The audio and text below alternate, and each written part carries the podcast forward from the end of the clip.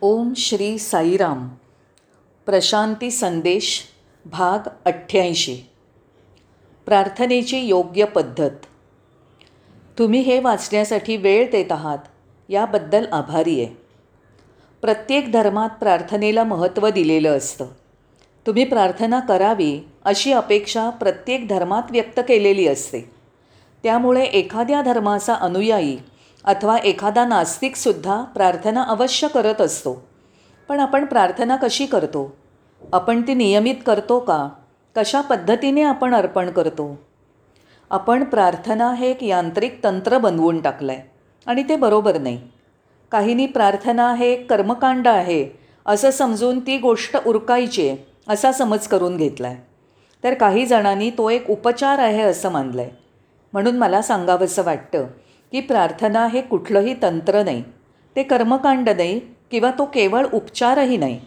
म्हणूनच आपण प्रार्थना कशी करतो याचं आत्मपरीक्षण करण्याची आपल्याला आवश्यकता आहे.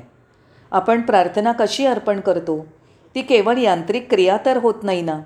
केवळ शाब्दिक पुनरावृत्ती तर होत नाही ना? प्रथम पाहूया की प्रार्थना म्हणजे नेमकं काय? एका अर्थाने प्रार्थना म्हणजे आपल्या हृदयातून उत्स्फूर्तपणे बाहेर पडणारा उद्गार. तो उद्गार आपोआप प्रगट झालेला असतो आणि हृदयापासून आपल्याला जे वाटत असतं ते व्यक्त झालेलं असतं. मग आपण त्याला कर्मकांड किंवा उपचार कसं बरं म्हणायचं? छे छे. खरं तर प्रार्थना ही एका क्षणात अचानक उद्भवत असते. ती कधीच पूर्वी ठरवलेली आराखडा काढून बेतलेली अशी नसते. ती त्या एका क्षणीच उद्भवलेली असते. अशा वेळी काहीही घडू शकतं. पण ते आपल्या प्रार्थनेच्या उत्कटतेच्या तीव्रतेवर अवलंबून असतं. जुन्या काळातील संगीत तज्ज्ञ जसे त्यागराज अन्नम्माचार्य सूरदास किंवा पुरंदरदास हे आपल्याला चांगले माहीत आहेतच. या सर्व संगीतकार गायकांनी आपल्या कार्यातून गायनातून ईश्वराची प्रार्थनाच केलेली आहे. त्यांचं प्रार्थनेचं माध्यम संगीत होतं. संगीत ही प्रार्थना नाही असं कोणी म्हणू शकत नाही. उलट गायन ही प्रार्थनेचीच एक पद्धत आहे. एवढंच नाही तर नृत्य ही सुद्धा प्रार्थनेचीच पद्धत म्हणता येईल. चैतन्य महाप्रभूंचे सर्व शिष्यगण तसंच हरे कृष्ण भावना भावित अनुयायीही नृत्य करतात. कारण काय? तर ती त्यांची प्रार्थनेची एक पद्धत आहे. यापैकी कुठलीच पद्धत शक्य नसेल तरी हरकत नाही. शांत बसणं मौन राहणं ही सुद्धा प्रार्थनेचीच एक पद्धत आहे. आपण एखादं पात्र आणि त्यातील पदार्थ यांचं उदाहरण घेऊ. पात्र कसं आहे याला महत्त्व नाही. तर आतला पदार्थ काय आहे आणि कसा आहे हे महत्त्वाचं आहे. तर प्रार्थना हा पदार्थ आहे. पात्र किंवा भांडं नव्हे. पात्र हे केवळ बाह्य उपकरण आहे. जो पदार्थ आहे ते सत्व आहे आणि ते आत आहे. आपण जेव्हा प्रार्थना अर्पण करू तेव्हा आत काय आहे हे महत्त्वाचं आहे. प्रार्थना ही केवळ अभिव्यक्ती नव्हे अभिव्यक्ती ही शाब्दिक तोंडी किंवा गळ्यातनं असू शकते. पण प्रार्थना ही त्याहीपेक्षा आतून म्हणजे हृदयातनं यायला हवी. अभिव्यक्तीच्याही पलीकडून. आपण जेव्हा शांत असतो तेव्हा ती प्रार्थनाच असते. प्रार्थना मोठ्या आवाजातच केली पाहिजे असं तुम्ही म्हणू शकत नाही. गाणं ही सुद्धा प्रार्थनेची एक पद्धत आहे. असं वर आलंच आहे. दुसऱ्या शब्दात सांगायचं तर तुम्ही गा. लोकांना हृदयापासनं ते ऐकू द्या. आणि त्या क्षणी त्यांच्या हृदयात प्रार्थना आपसूक उद्भवेल. प्रार्थना कोणावरही लादू नका आणि ठरवून ती करू नका. श्री रामकृष्ण परमहंस एक उदाहरण देतात. जेव्हा मूल रडतं तेव्हा आई धावतच त्याच्या मदतीला येते. जर मूल भुकेलेलं असेल तर आईला ते कळेलच. इथे आईला मुळीच फरक पडत नाही की मूल कोणत्या रागात रडत आहे किंवा कोणत्या चालीवर रडत आहे त्याचं रडणं लईत आहे का नाही? या कशाशीही आईचा संबंध नसतो. त्याच पद्धतीने आपली प्रार्थना ही लादलेली नसावी आणि प्लॅन केलेली पण नसावी. कारण त्या त्या वेळचा कल मूड त्यावेळची परिस्थिती यानुसार काही विशिष्ट पद्धतीची प्रार्थना आपल्या हृदयात उद्भवू शकते. क्षणाक्षणानुसार प्रार्थनेचं स्वरूप बदलू शकतं. म्हणूनच प्रार्थना ही ठरलेली अशी नसते. ती जर तशी असेल तर ती एक यांत्रिक कृती होऊन जाईल आणि ती खरी नसेल. ती एक रूढ संस्कारासारखी होऊन जाईल. जेव्हा ती तशी होईल तेव्हा तिला प्रार्थना म्हणताच येणार नाही. मी तुम्हाला सांगतो मित्रांनो धार्मिक विधी न मानता उत्स्फूर्तपणे भावना व्यक्त करणारी कृती म्हणजे प्रार्थना. यात अधोरेखित केलेल्या दोन गोष्टी फार महत्त्वाच्या आहेत. प्रार्थना हे केवळ कर्मकांड आहे का? नाही. ती तुमच्यामध्ये उद्भवली पाहिजे. कधीकधी आपल्याला खूप दुःखी आणि उदास वाटतं. त्या मनस्थितीत आपण प्रार्थना करतो. त्यावेळेला दुःख ही तुमची प्रार्थना असते. गालांवर अश्रूही वाहू लागतात. आपण पुराणातल्या राक्षसांच्या काही गोष्टी ऐकल्या आहेत. हिरण्याक्ष हिरण्यकश्यपू किंवा रावणाचंही उदाहरण आहे. हे लोक द्वेष आणि राग या दुर्गुणांनी भरलेले होते. पण आपण जर त्यांच्या आयुष्यात खोलवर डोकावून पाहिलं तर असं दिसतं की त्यांचा राग ही सुद्धा एक प्रार्थनाच होती. कारण त्यांनी ईश्वराशी युद्ध केलं दुसऱ्या कुणाशी नाही. त्यामुळेच त्यांचा रागही एक प्रकारे प्रार्थनाच होती. असं आपण का म्हणू शकतो? कारण ईश्वर तुमचा आहे आणि तुम्ही ईश्वराचे आहात. त्यामुळे तुम्ही त्याच्याशी भांडावं युद्ध करावं त्याच्यावर रागवावं याचं तुम्हाला पूर्ण स्वातंत्र्य आहे. जिथे प्रेम असतं तिथे राग असतोच. प्रेमात औपचारिकता नसते. तुम्ही त्याच्या जवळचे असता. त्यामुळेच राग ही देखील प्रार्थनाच असते. मात्र एक गोष्ट आवश्यक आहे की आपण प्रार्थनेबाबत अत्यंत प्रामाणिक असायला पाहिजे. तसं आपण आयुष्यातील इतर बाबतीतही प्रामाणिकच असायला पाहिजे. नाहीतर मनात एक आणि बाहेर व्यक्त करायचं दुसरंच असं असून चालणार नाही. बाह्यत मी प्रार्थना करत असल्याचं दाखवायचं आणि आतून मात्र त्याचा अंशही मनात नसायचा हा खोटेपणा झाला. प्रार्थना अतिशय प्रामाणिक असली पाहिजे ते आवश्यक आहे. प्रार्थना नेहमी खरी आणि अस्सल असायला हवी. कारण तिचा संबंध ईश्वराशी आहे. काही परमभक्त त्यांच्या इष्टदेवतांशी बोलायचे. रामकृष्ण परमहंस माता कालीशी बोलायचे. अगदी थेट प्रत्यक्ष संवाद करायचे. ते काली मातेसमोर जणू एखादं बालक होऊन जायचे. येशूसुद्धा म्हणत असत जेव्हा स्वर्गाच्या दारातून आत प्रवेश करायचा असतो तेव्हा प्रत्येकाने लहान मुलाप्रमाणे व्हायला हवं. इथे लहान मूल हे निष्पापतेचं आणि सत्याचं प्रतीक आहे. त्या क्षणाचं प्रतीक जे सत्य तशी आपली प्रार्थना असली पाहिजे. जेव्हा ती तशी होईल तेव्हा आपल्याला अपार सुंदरतेचा लाभ होईल. आणि ती प्रार्थना म्हणजे भक्ताच्या वाटचालीचा एक मार्ग असेल. कोणताही भक्त प्रार्थना करतोच. किंबहुना प्रार्थनेशिवाय भक्त भक्त असूच शकत नाही. भक्ताला प्रार्थनेत आणि ईश्वराची स्तुती करण्यात आनंद मिळत असतो. भगवंताच्या विविध लीलांचं वर्णन करणं हा त्याचा आनंदाचा ठेवा असतो. होय या दिव्य लीला पुन्हा पुन्हा बोलण्यात मनात घोळवण्यात भक्त रंगवून जात असतो. ही एक प्रकारची प्रार्थनाच आहे. प्रार्थना म्हणजे भक्तीचा एक मार्ग तर आहेच पण तो आत्मसाक्षात्काराचाही मार्ग आहे. अर्थात आत्मसाक्षात्कारासाठी ध्यानमार्ग आहेच पण ती एक वेगळी वाट आहे. फरक हा आहे की प्रार्थनेमध्ये भक्त ईश्वराशी किंवा आपल्या इष्टदेवतेशी पूर्णपणे जोडला गेलेला असतो बांधला गेलेला असतो. पण जेव्हा आत्मसाक्षात्कारासाठी तुम्ही ध्यानमार्ग स्वीकारता तेव्हा कुठल्याही प्रकारचं बंधन नसतं. महावीरांनी कधी प्रार्थना केली नाही आणि बुद्धांनीही केली नाही. त्यांनी केवळ ध्यान केलं. त्यांना आत्मसाक्षात्कार झाला आणि त्याचा उपयोग त्यांनी आपल्या तत्त्वज्ञानाच्या प्रसारासाठी केला आणि आपला उपदेश सर्व दूर पसरवला. म्हणून सांगायचे आहे की एकीकडे भक्ताने स्वीकारायचा मार्ग प्रार्थना हा आहे तर आत्मसाक्षात्काराकडे नेणारा ध्यानमार्ग आहे. आधी सांगितल्याप्रमाणे प्रार्थना हे एक बंधन आहे ज्यात तुम्ही ईश्वराला खूप जवळचे होता त्याच्याशी जणू बांधले जाता. काही लोक विचारतात प्रार्थना कशी करावी? केव्हा करावी? हे प्रश्न मूर्खपणाचे आहेत. हे असे प्रश्न विचारण्यापूर्वी प्रार्थना करा. सरळ प्रार्थना करा. त्यासाठी कोणाला काही विचारण्याची आवश्यकता नाही. कोणती विशिष्ट कृती किंवा पद्धत वापरायला पाहिजे असंही नाही. फक्त प्रार्थनेला सुरुवात करा. वाट पाहू नका. मग तुम्हाला त्यातलं सौंदर्य कळून येईल. याबाबत कोणी दुसऱ्याची मदत मागतात ते मात्र निरर्थक आहे. प्रार्थना ही तुम्ही आणि ईश्वर दोघांमधली अद्भुत प्रेमकथा असते. आपल्याला अशाही काही हकीकती माहीत असतात की काही फक्त हे अनुगृहीत असतात.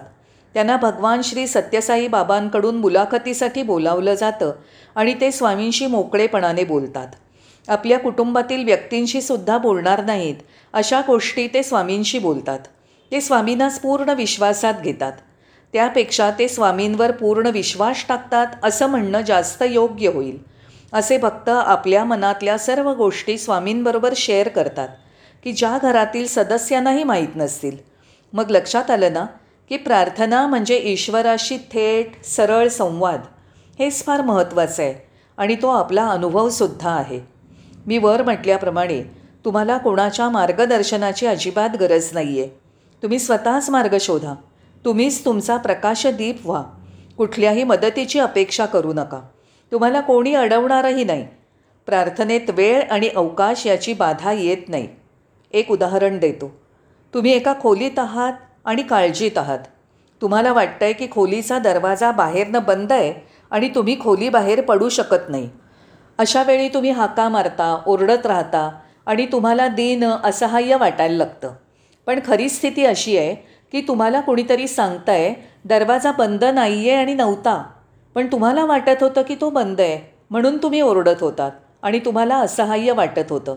पण ते निरर्थक होतं. तुम्हाला जो दरवाजा बंद आहे असं वाटत होतं तो बंद नव्हताच. ती केवळ तुमची कल्पना होती. अशा प्रकारे प्रार्थनेत आणखीही काही लोक अडचणी आणतात. त्यामुळे आपल्या प्रार्थनेचा मार्ग खुंटो. हे असे लोक आपल्याला नको असतात. मी आणि माझा देव यात कोणीही आपल्यामध्ये नको असतं. त्या प्रकारची वृत्ती आणि शहाणपण आपण अंगी बाणवायला हवं.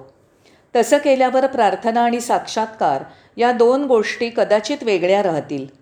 दोन्हीचे मार्ग वेगवेगळे असतील पण दोन्हीचे परिणाम मात्र एकच आहेत.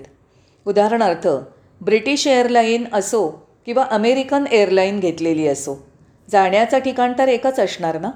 आपलं उद्दिष्ट हे एकच आहे की ईश्वराशी एकरूपत्व. मग मार्ग कुठलाही असो. आपण एका विशिष्ट अवस्थेत पोचलो की आपल्याला कळतं अनुभव हे खरे नसतात. अनुभव घेणारा मात्र खरा असतो. अनुभव हे घडून येत असतात. ते येतात आणि जातात पण अनुभवणारी व्यक्ती तीच राहते. दैनंदिन जीवनात आपल्याभोवती अनेक गोष्टी घडत असतात आणि आपण फक्त साक्षी असतो. आपल्यात बदल होत नसतो. आपण ज्यांना आजूबाजूला पाहत असतो ते वेगवेगळे असतात पण आपण तेच असतो. म्हणून आपण अनुभव घेणाऱ्यावर लक्ष केंद्रित केलं पाहिजे. वेगवेगळ्या अनुभवांवर नाही. आपल्याला कळलं पाहिजे की आपली जाणीव आपलं भान आपली चेतना हेच खरं वास्तव आहे. ही चेतना हीच साक्षी आहे. हे ध्यानातून आपल्या अनुभवाला येतं. आपल्याला आणखी एक लक्षात ठेवायला हवं की प्रार्थनेत किंवा ध्यानात भूतकाळाला अजिबात स्थान नाही. जे गेलं ते गेलं. भूतकाळ गेलेला आहे तो परत आणता येत नाही.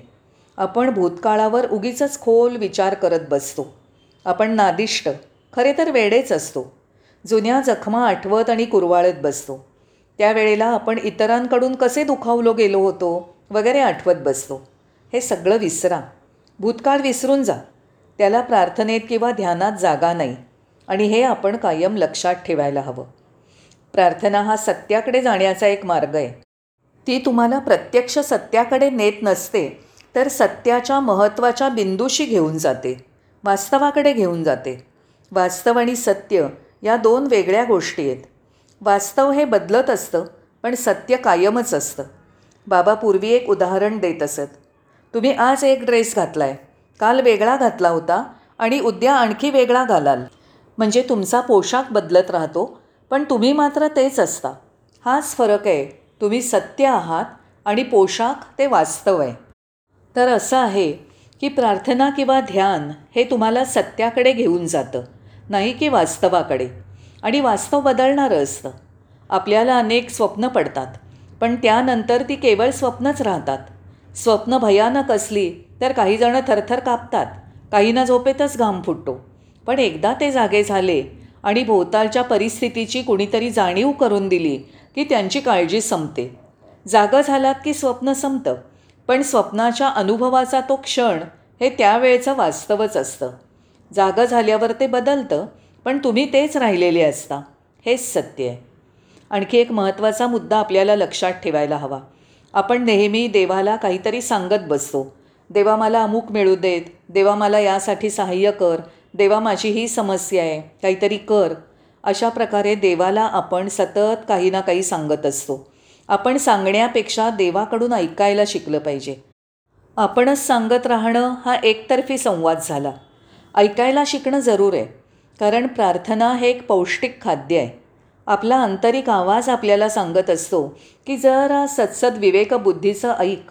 म्हणूनच बाबा सांगत असतात देह म्हणजे पाण्याचा बुडबुड आहे आणि मन हे वेडं माकड आहे. म्हणून देहाच्या आणि मनाच्या मागे जाऊ नका फक्त सत्सद विवेकबुद्धीचं ऐका. जर तुम्ही सत्सद विवेकबुद्धीच्या सल्ल्याप्रमाणे चाललात तर तुम्हाला आंतरिक आवाज ऐकू येईल आणि तुम्हाला पटेल की प्रार्थना हे पौष्टिक खाद्य आहे. आपण असाही विचार करतो की प्रार्थनेच्या वेळी मला देवाबरोबर काहीतरी करायचं आहे पण तुम्ही देवाबरोबर काहीही करायचं नसतं. उलट देवाला तुमच्याबरोबर काय करायचं आहे ते करू द्या. दुसऱ्या शब्दात माझ्याजवळ इतकी कारणं इतक्या युक्त्या आहेत की मला देवाची प्रार्थना किंवा पूजा केलीच पाहिजे असं तुम्हाला वाटत असतं. हीच कार्यपद्धती आहे आणि हाच शिष्टाचार आहे हा तुमचा विचार असतो. हाच धार्मिक विधी आहे आणि त्याला फाफट पसाऱ्याची आवश्यकता आहे असं तुम्ही गृहीत धरता. नाही अजिबात आवश्यकता नाही. देवाला तुमच्या बाबतीत काय करायचे ते करू द्या.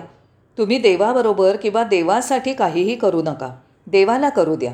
याचा अर्थ देवाची इच्छा असेल तसं होऊ द्या. देवाच्या इच्छेला मान द्या. असं म्हणा की देवा मला काय हवं ते तुला माहिती आहे माझ्यापेक्षाही ते तुला चांगलं माहिती आहे माझ्या भल्यासाठी काय होणं चांगलं आहे हे तूच जाणतोस. म्हणून मी सगळं तुझ्यावरच सोडत आहे अशा प्रकारे सर्व देवावरच सोडून द्या यालाच म्हणतात शरणागती. पहा तर आपण देवाशी बोलण्यातच इतके घडून जातो की त्याचं बोलणं ऐकण्याचं राहूनच जातं आणि आपणच त्याच्याबरोबर किंवा त्याच्यासाठी काहीतरी करत राहतो. योग्य गोष्ट ही आहे की देवाला तुमच्यासाठी जे करायचं आहे ते करू द्या पूर्ण शरणागती पत्करा काय ते त्याला ठरवू द्या त्याच्या इच्छेचा विजय होऊ द्या. प्रार्थना ही ग्रहणशील आहे तिने घ्यायचं असतं. देव देईल ते ग्रहण करायचं असतं. म्हणून प्रार्थना सुंदर आहे. ग्रहण करण्यातच तिचं सौंदर्य दडलेलं आहे. सर्वात महत्त्वाचं म्हणजे प्रार्थना ही काही एखादी यादी किंवा टाचण नव्हे की ज्याची नोंद करून देवाला दाखवायची. एखादा मंत्री किंवा एखादा मोठा अधिकारी येतो तेव्हा आपण त्याला यादी दाखवतो की आम्हाला हे हे हे असं आवश्यक आहे. पाहिजे. तसंच तुम्ही अमुक अमुक करावं अशी आमची मागणी आहे वगैरे. प्रार्थना म्हणजे अशी देवाला देण्याची यादी नाही किंवा मागणी पण नाही. मग खरी प्रार्थना कशाला म्हणायचं? प्रार्थना म्हणजे कृतज्ञता. देवा तू मला जे जे दिलं आहेस त्याबद्दल मी तुझा आभारी आहे. तुझे माझ्यासाठी केलं आहेस त्याबद्दल मी कृतज्ञ आहे. मी जो या क्षणी जिवंत आहे त्याबद्दल मी कृतज्ञ आहे. देवा मी आभारी आहे. खूप आभारी आहे. तुम्हाला अगणित गोष्टी दिल्या आहेस.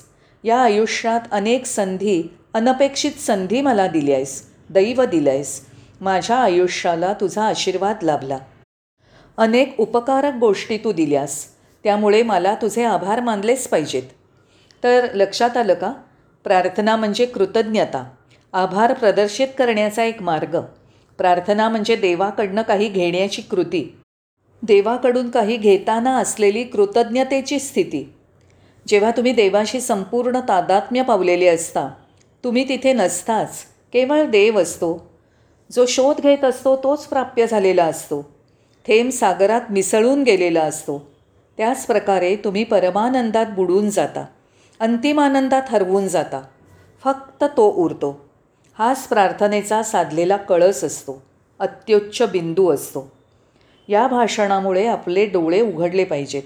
समजलं पाहिजे की प्रार्थना ही अतिव्यक्तिगत बाब आहे. प्रार्थना ही उत्स्फूर्त असते. ती हृदयातनं उमटली पाहिजे. प्रार्थना म्हणजे मागणी नव्हे. ती एक कृतज्ञता आणि आभाराची पद्धत आहे. पुढील काही आठवड्यात आपण आणखी बरंच काही जाणून घेणार आहोत. आभार आणि साईराम.